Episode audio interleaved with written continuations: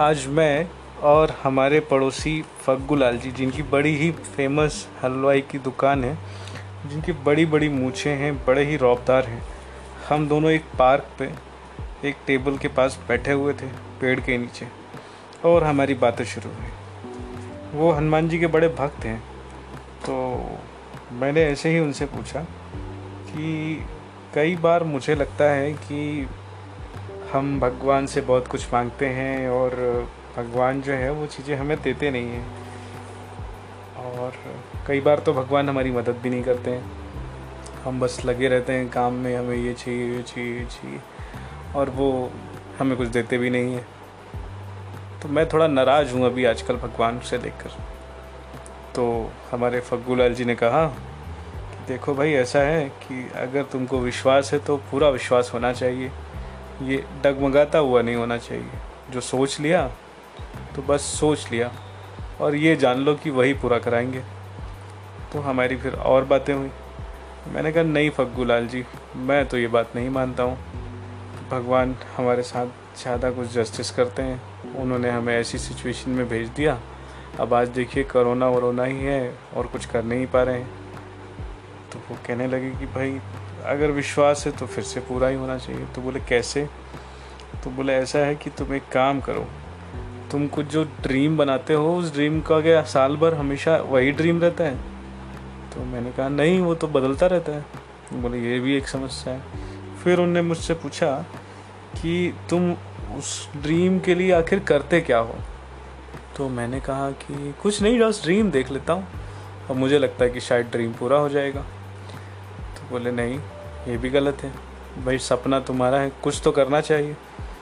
तो मैंने कहा, ठीक है। बोले, तुमने कभी सोचा कि जो तुम सपना देख रहे हो, उसके लिए क्या क्या स्किल्स चाहिए? उस पर कभी काम किया? मैंने कहा, नहीं। फिर वो बोले कि, इसको बोलते हैं क्लियरिटी ऑफ़ गोल तो वो है क्या तुम्हारे पास?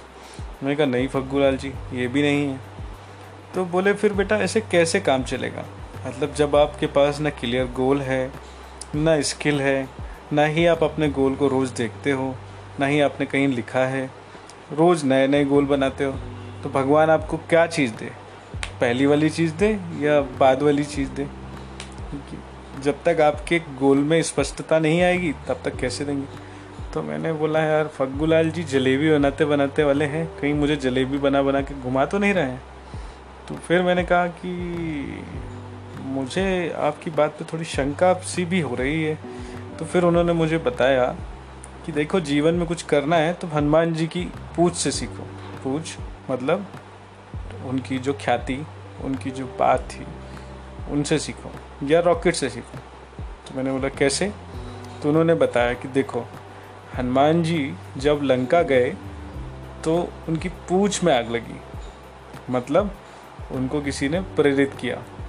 उनके अंदर एक ऐसे लक्ष्य के लिए एक आग लगा दी गई कि बस अब कुछ करना है। तो उन्होंने क्या किया? जैसे ही उनकी पूछ में आग लगी और वो पूरी लंका जला मारी। तो यही है या तो जैसे रॉकेट को देखो, रॉकेट में जैसे ही आग लगती है तो पूरी ताकत से ऊपर भागता है और भाग जाके स्पेस में पहुँच जाता है। तो अगर ये सब चीज़ें आपके अंदर जब तक आग नहीं होगी ना तो कुछ नहीं होगा। तो मैंने कहा हाँ शायद आपकी जलेबियों की तरह। जब तक आग लगती नहीं है भट्टी में तो आपकी जलेबियाँ भी नहीं बनती। उन्होंने कहा हाँ मेरी जलेबियों की तरह, क्योंकि अगर जलेबी भी आग जब तक नहीं होगी, तब तक पकेगी नहीं, और जब पकेगी नहीं तो वो आप लोगों को मज़ा नहीं आएगी। मैंने कहा हाँ तो शायद हर चीज़ में हमारे अंदर एक आग होना ज़रूरी है। उन्होंने मुझे समझाया, जब आपके पास एक लक्ष्य की, के लिए आग होगी, स्पष्टता होगी, और आपको पता होगा कि आपको वो लक्ष्य पाने के लिए क्या क्या स्किल्स चाहिए। और अगर आपने कहीं उसे लिख के रखा है, उसे बार बार देख रहे हैं तो शायद वो लक्ष्य आप आसानी से पा भी सकते हैं। और तब फिर भगवान को भी पता होगा कि ये बच्चे को चाहिए क्या। तब वो शायद आपकी मदद भी कर सकते हैं। तो आज फग्गू लाल जी के साथ हमने जो ये बैठा और ये बैठ के बात करी, बड़ा कुछ सीखने को मिला। मुझे लगता है कि शायद इस कहानी में कुछ सीख हम सबके लिए आपको कैसी लगी, ज़रूर बताइएगा।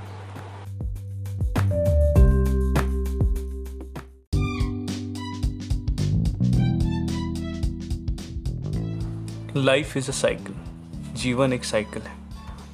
आज मैं और फग्गू लाल जी वापस हमारी सुबह की सैर कर रहे थे।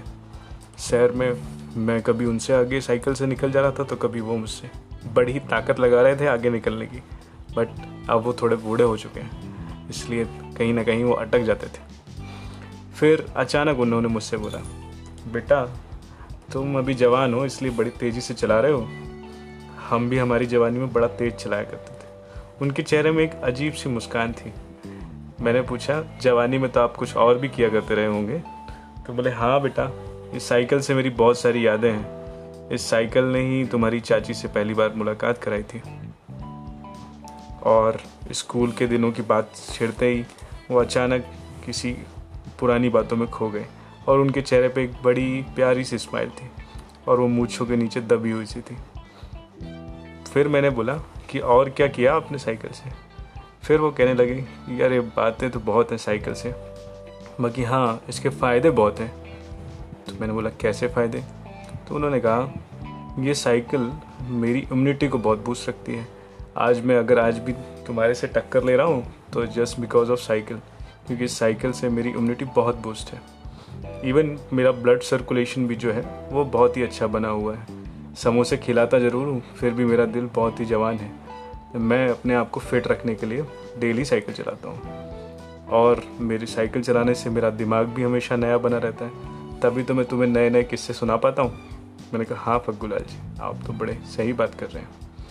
उन्होंने मुझे और बताया कि साइकिल चलाने से एक हैप्पी हार्मोन निकलता है, जिससे कि हमारे शरीर का स्ट्रेस दूर होता है। और ओवरऑल साइकिलिंग करने से मसल्स भी काफ़ी स्ट्रांग होती हैं, जैसा कि उनको देख के ही लगता है।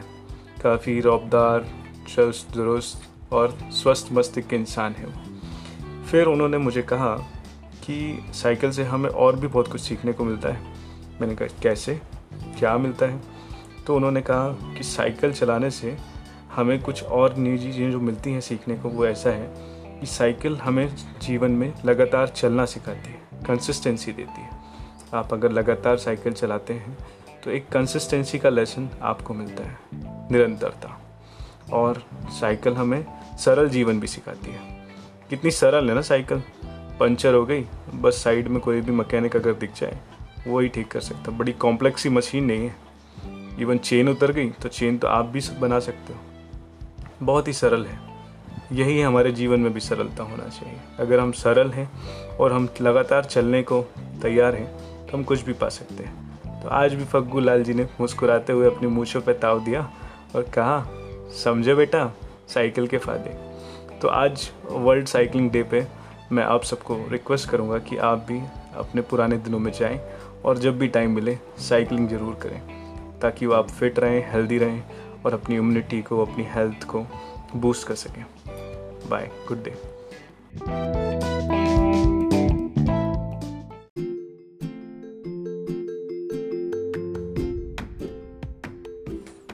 hello friends तो आज फिर एक और नई कहानी मेरी और फग्गू लाल जी की।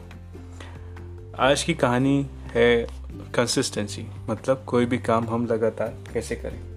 ये एक बहुत ही कॉमन सी समस्या है। अक्सर हम लोग कोई भी काम शुरू करते हैं, बड़े उत्साह के साथ बट कुछ दिनों बाद हम उस काम में कहीं ना कहीं रुक जाते हैं, या कहीं ना कहीं कोई ब्रेक हो जाता है, और हम फिर उस काम को छोड़ ही देते हैं, क्योंकि हमें लगता है कि अब हम शायद कर नहीं पाएँगे, या ब्रेक हो गया, उस रिग्रेट में हम फिर वो कर नहीं पाते तो बात कुछ इस तरह है कि मैं कुछ दिनों से पार्क जा नहीं पा रहा था जैसे कि हम मैंने पहले बताया था कि मैं और फग्गू लाल जी अक्सर पार्क में मिला करते थे और साथ में ही जॉगिंग किया करते थे। तो मैं कुछ दिन से जॉगिंग जा नहीं पाया था और फग्गू लाल जी की दुकान जो है वो हमारे चौराहे पे ही है जैसे हम निकलते हैं बाहर। तो वहीं पे उनकी हलवाई की दुकान थी। तो जब मैं कुछ दिनों बाद उनसे, उन्होंने मुझे देखा कि मैं वहाँ बड़ी चोरी छुपी से जा रहा था, क्योंकि मुझे एक शर्मिंदगी सी लगी कि मैं उनके साथ कुछ दिनों से जा नहीं पा रहा हूँ वॉक पे आज ये तीसरा या चौथा दिन था और उन्हें भी लगा कि ये कहाँ गया तो वो भी शायद मुझे मिस कर रहे होंगे। और मैं इस बात से रिग्रेट कर रहा था कि अगर उन्होंने मुझे देख लिया तो वो ज़रूर मुझे डांटेंगे कि क्या भाई, क्या हो गया और मैं क्या जवाब दूँगा। क्योंकि मुझे कुछ दिन नींद आ गई थी और मुझे लगा कि थोड़ी देर सो लेना चाहिए। कल वॉक कर लूँगा, कल पक्का उठ जाऊँगा बट नहीं जा पाया। अगले दिन भी कुछ वैसा ही हुआ तो मैं थोड़ा सा शर्मिंदा सा था। फिर जैसे ही निकला, उन्होंने मुझे पकड़ लिया। कहाँ जा रहे हो बच्चू? मैंने कहा, नहीं, कुछ नहीं, फग्गू लाल जी। बस ऑफ़िस जा रहा था। तो उन्होंने कहा अच्छा ऑफ़िस? और वॉक का क्या हुआ? तो मैंने कहा, वॉक वो थोड़ा नींद नहीं खुली। तो बोले, यार, ऐसे नहीं चलेगा। कोई भी काम अगर शुरू करते हो तो उसको कंसिस्टेंसी में करो मतलब लगातार करो। तब तो कुछ फ़र्क दिखेगा, वरना एक दिन किया और एक दिन नहीं किया, ऐसे तो काम नहीं चलेगा। मैंने कहा हाँ बात तो आपकी सही है, बड़ी ज्ञान की बात है। बाकी ये ज्ञान में उतारूं कैसे? मैं क्या करूँ ऐसा जो मैं कंसिस्टेंट हो सकूँ? तो उन्होंने कहा, देखो, ऐसा है। आओ, बैठो, चाय पियो। चाय पीते रहेंगे चाय पी के बातें करते हैं। मैंने कहा, ठीक है। तो उन्होंने अपने हलवाई से बोला, अरे, मंगेश, दो कप चाय ला और मंगेश ने बड़े ही अपने हाथ वाथ धोए। और दो कप चाय लेकर आ गया। बड़ी ज़ोर से रखा उसने टेबल पर। और ऐसे लग रहा था जैसे शायद आज फग्गू लाल जी से वो नाराज़ है। तो हमने कहा, आज तो बैंड बजने वाली है। फिर हमने चाय पीना शुरू किया। चाय के दो सुस्कियाँ ली ही थी कि फग्गू लाल जी बोले, और बताओ, क्या सोचते हो? मैं कुछ नहीं, बस यही है कंसिस्टेंसी के बारे में ही सोच रहा था। कि आखिर ये कम वक्त कंसिस्टेंसी आएगी कैसे?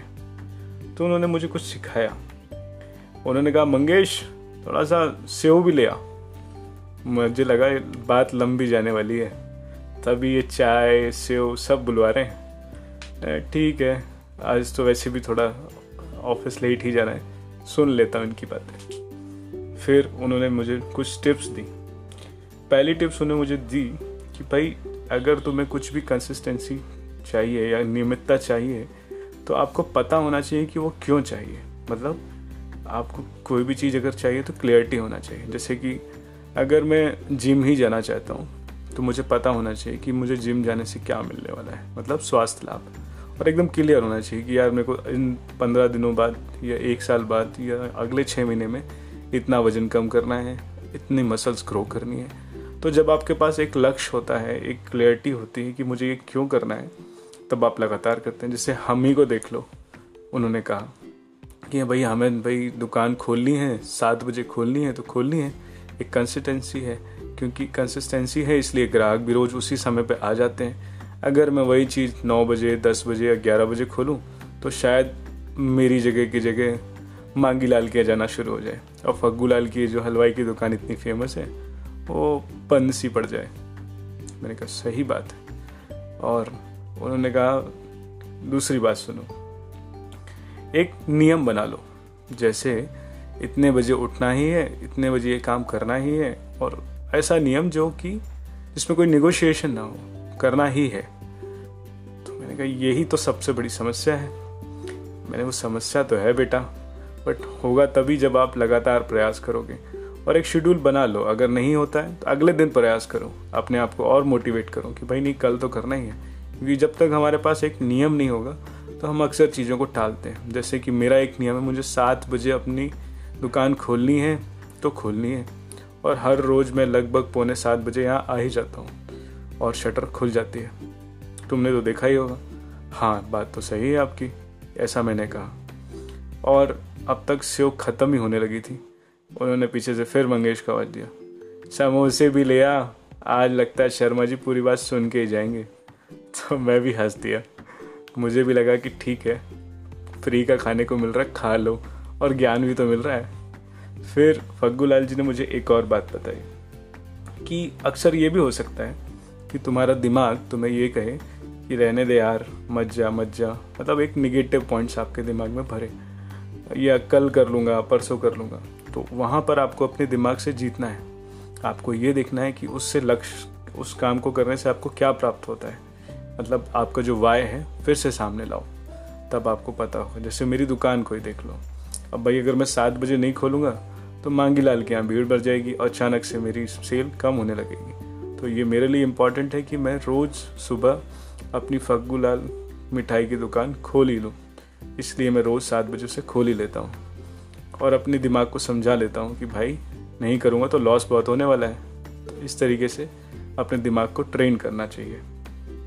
मैंने कहा ये बात भी सही है। अगर फिर मैंने उनसे पूछा कि अच्छा अगर मैं एक दो दिन छूट गया, जैसे आज मैं अभी कुछ दिन नहीं आ पाया और मुझे बड़ा रिग्रेट हो रहा था तो क्या करूँ? उन्होंने कहा, ये भी एक बहुत चीज़ इंपॉर्टेंट चीज़ है। बिकॉज़ जब अगर आप एक दो दिन छूट भी गया तो जब आप इतना प्रश्न वो करोगे कि यार, ऐसे कैसे हो गया, क्या हो गया, आप कैसे करेंगे, तब आपकी जो कंसिस्टेंसी है, फिर से ब्रेक हो जाएगी। नियमितता जो है, फिर से ब्रेक हो जाएगी। तो ठीक है, अगर कभी गलती से ऐसा हो भी गया तो अपने आप को वापस से मोटिवेट करूँ कि ठीक है, जो हो गया, सो हो गया। अब मैं कल से वापस उतने बजे उठूँगा। एक आध बार तो मैं भी अपनी शॉप पे नहीं आ पाया। इसका ये मतलब नहीं कि जो मेरे ग्राहक हैं, उन्होंने ये सोच लिया हो कि फग्गू लाल जी अब अनियमित हो गए उन्होंने ये सोचा होगा कि आज ज़रूर फग्गू लाल जी कहीं फंस गए होंगे। तो जब हम लगातार वापस से रीशेड्यूल कर देते हैं अपनी चीज़ को, वापस से उसी शेड्यूल में फिर से आ जाते हैं तो लोगों को भी समझ में आ जाता है कि हाँ कहीं वो फंस गए होंगे। इसलिए ये ज़रूरी है कि जब आप कहीं फंस जाओ तो ठीक है, मान लो कि मैं फंस गया था और अगले दिन से फिर से शुरुआत करो। तो कंसिस्टेंसी जो है बहुत इंपॉर्टेंट है किसी भी काम को करने के लिए।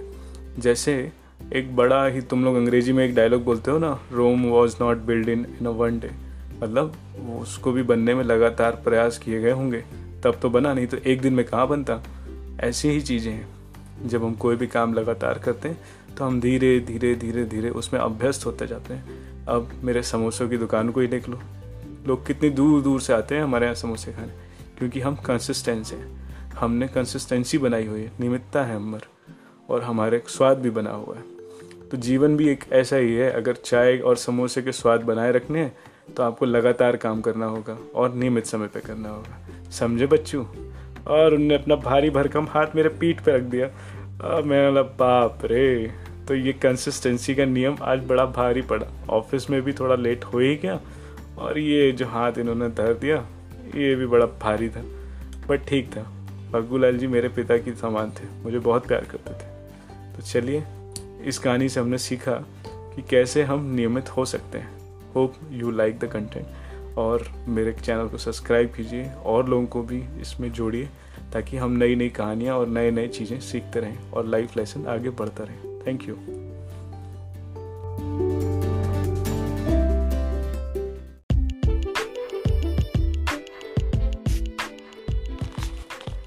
good morning friends आज की कहानी है, हम कैसे ओवर थिंकिंग या ज़्यादा सोचने से बचें।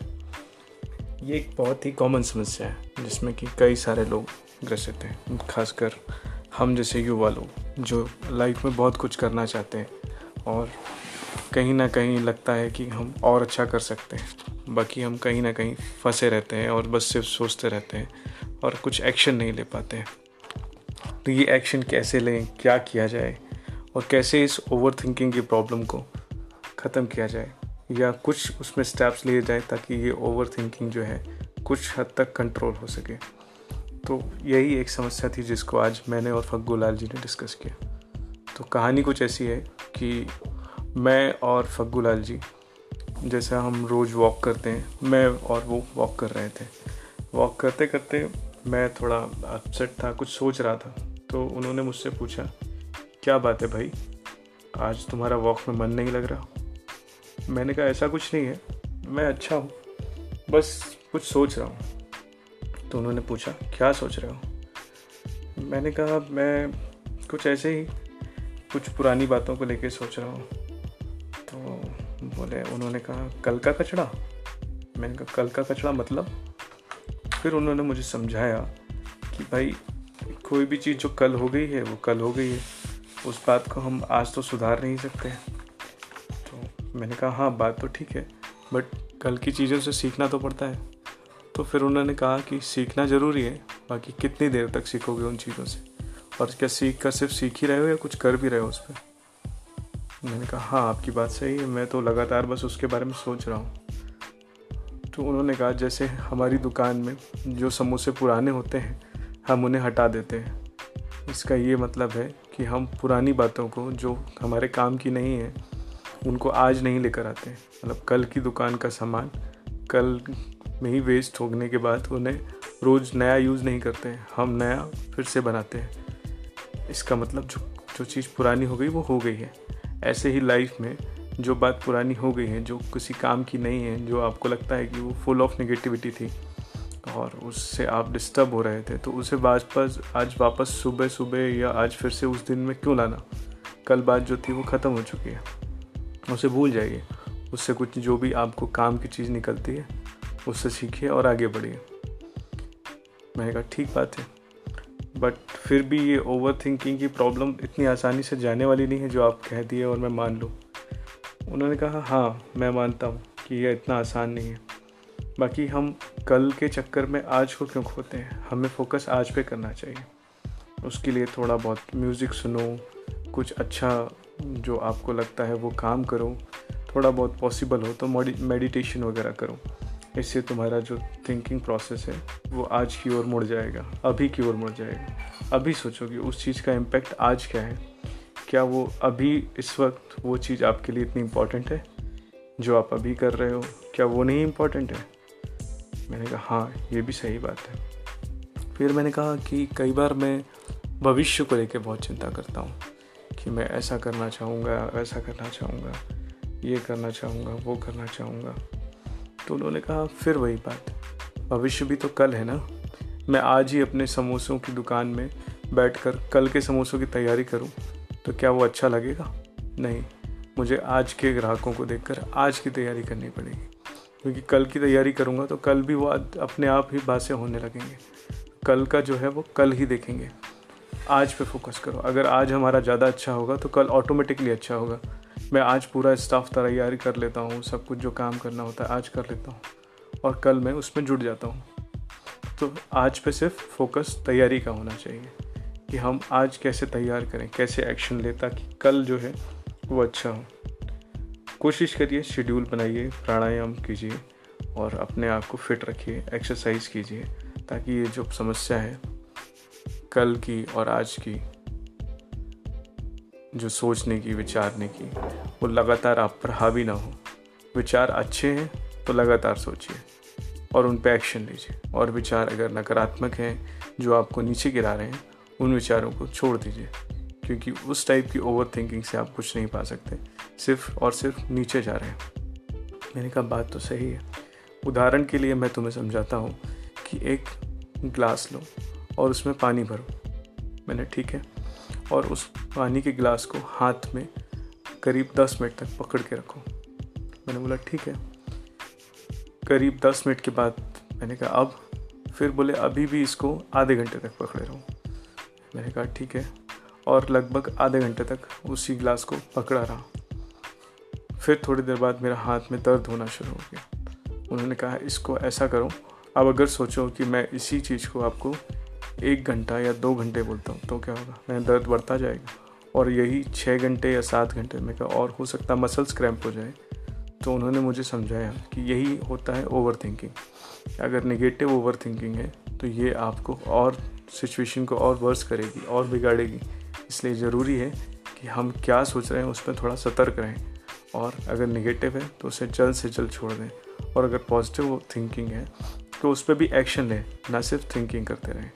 तो ये आज मुझे फग्गू लाल ने सिखा, जी ने सिखाया और मुझे लगता है कि यह सीख आपके भी काम आएगी कि हम कैसे ओवर थिंकिंग से बचें और कैसे आज पे जीना सीखें, आज पे काम करना सीखें। चीज़ बड़ी है, असाधारण नहीं है धीरे धीरे सीखी जाएगी। बट हम अगर लगातार प्रयास करेंगे तो शायद सीख सकते हैं।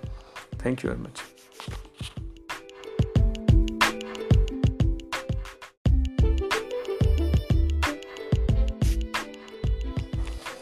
कल वर्ल्ड इन्वामेंट डे था।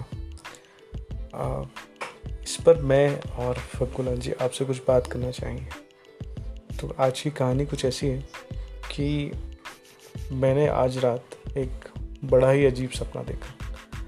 और जब मैं वॉक कर रहा था तो मैंने फग्गू लाल जी को बताया कि आज मैंने बड़ा ही अजीब सपना देखा। मैंने पूछा क्या सपना देखा? तो मैंने उन्हें बताया कि पता नहीं कुछ अजीब सा सपना था। मैंने देखा कि पेड़ों ने मुझे सांस देने से मना कर दिया और नदियों ने मुझे पानी देने से और जो बादल हैं उन्होंने पानी बरसाने से, ज़मीन ने मुझे चलने से और आसपास जितने भी जीव जंतु हैं, वो सब मुझसे दूर भागे जा रहे हैं। वो हंसे, बोले अच्छा और क्या देखा? कुछ नहीं, पेड़ों ने जैसे ही मुझे सांस देना बंद करी, चिड़ियों ने चहचहाना बंद किया नदियों ने पानी देना बंद किया तो मैं डर गया और उठ गया। हम्म अच्छा तो फिर क्या हुआ? फिर क्या सीखा तुमने? मैंने सीखना क्या था? इसमें सीखने वाली बात क्या है? सपना ही तो था। तो उन्होंने कहा, नहीं, ये सपना नहीं है, ये एक मैसेज है। बिकॉज़ कल पर्यावरण दिन था, इसलिए मैं आपको बताना चाहूँगा कि ये एक प्रकृति का आपके को एक मैसेज है कि आप जो है अपने जो आसपास का इन्वायरमेंट है, उसे फिट रखें, उसे हेल्दी रखें। पेड़ों का काटने से बचें, पेड़ों को ज़्यादा से ज़्यादा सुरक्षित करें, नदियों को साफ़ सफ़ाई बनाए रखें और हर जीव जंतु को एक सम्मान दें, उनके लिए प्रॉपर जगह दें पिंजड़ों में बंद ना करें, उन्हें भी खुले घूमने दें। उनकी अपनी एक महत्ता है इस प्रकृति में। उनका भी प्रॉपर सम्मान करें, उन्हें भी पूरा सम्मान दें। मैंने कहा हाँ ये तो अच्छी बात कर रहे हैं आप। तो बोले, वो इसके लिए करना क्या होगा मुझे? तो ज़्यादा से ज़्यादा पेड़ लगाया जाए, पॉलीथीन का यूज़ कम करें।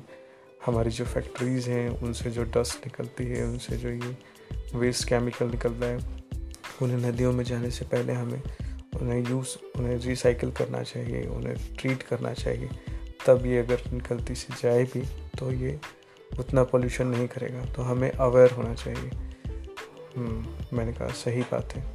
फिर उन्होंने मुझे एक और इंपॉर्टेंट चीज़ दिखाई बताई कि जो तुम कल पेड़ों की बात कर रहे हो कि पेड़ों ने तुम्हें सांस देने से बंद कर दी बात वैसे सही भी है। कुछ ऐसा मानो कि आपका एक हिस्सा पेड़ों आपके जो लंग्स हैं उनका एक हिस्सा पेड़ों पे ही टंगा हुआ है। मैंने कहा कैसे? बोले जब आप ऑक्सीजन लेते हो, पेड़ों की ओर से और कार्बन डाइऑक्साइड छोड़ते हो तो वो कहाँ जाती है? उनका पेड़ों के पास। और वो क्या करते हैं? वो कार्बन डाइऑक्साइड लेके मुझे ऑक्सीजन दे देते हैं। तो क्या आप दोनों आपस में एक्सचेंज नहीं कर रहे हो? आप ऑक्सीजन ले रहे हो कार्बन डाइऑक्साइड दे रहे हो, वो कार्बन डाइऑक्साइड ले रहा है और आपको ऑक्सीजन दे रहा है। तो आप दोनों एक दूसरे से एक्सचेंज कर रहे हो। तो आप दोनों एक दूसरे के हिस्से ही हुए ना, जुड़े हुए ना आपस में? कहा हाँ ये तो बहुत ही ज़रूरी बात है, जो मैंने कभी सोचा ही नहीं। उन्होंने कहा हाँ इसीलिए पेड़ इंपॉर्टेंट है, इसीलिए प्रकृति इंपॉर्टेंट है। हमें लगता है कि हम अलग हैं, बाकी प्रकृति और हम सब एक ही हैं। हम कहीं ना कहीं आपस में जुड़े हुए हैं और इस संबंध को बनाए रखने के लिए हमें ध्यान रखना चाहिए कि हम जैसा कर रहे हैं, वैसे ही हमें मिलेगा। प्रकृति और अगर हमारे बीच में आपस में संतुलन होगा तो हम अच्छे से काम कर सकते हैं और प्रकृति भी हमें और नए नए उपहार देती रही। तो ये है मैसेज आज का कि हम और प्रकृति पर्यावरण दिन के, का जो सबक हमारे लिए है कि हम लोग मिलकर काम करें और अच्छे से रहें। Thank you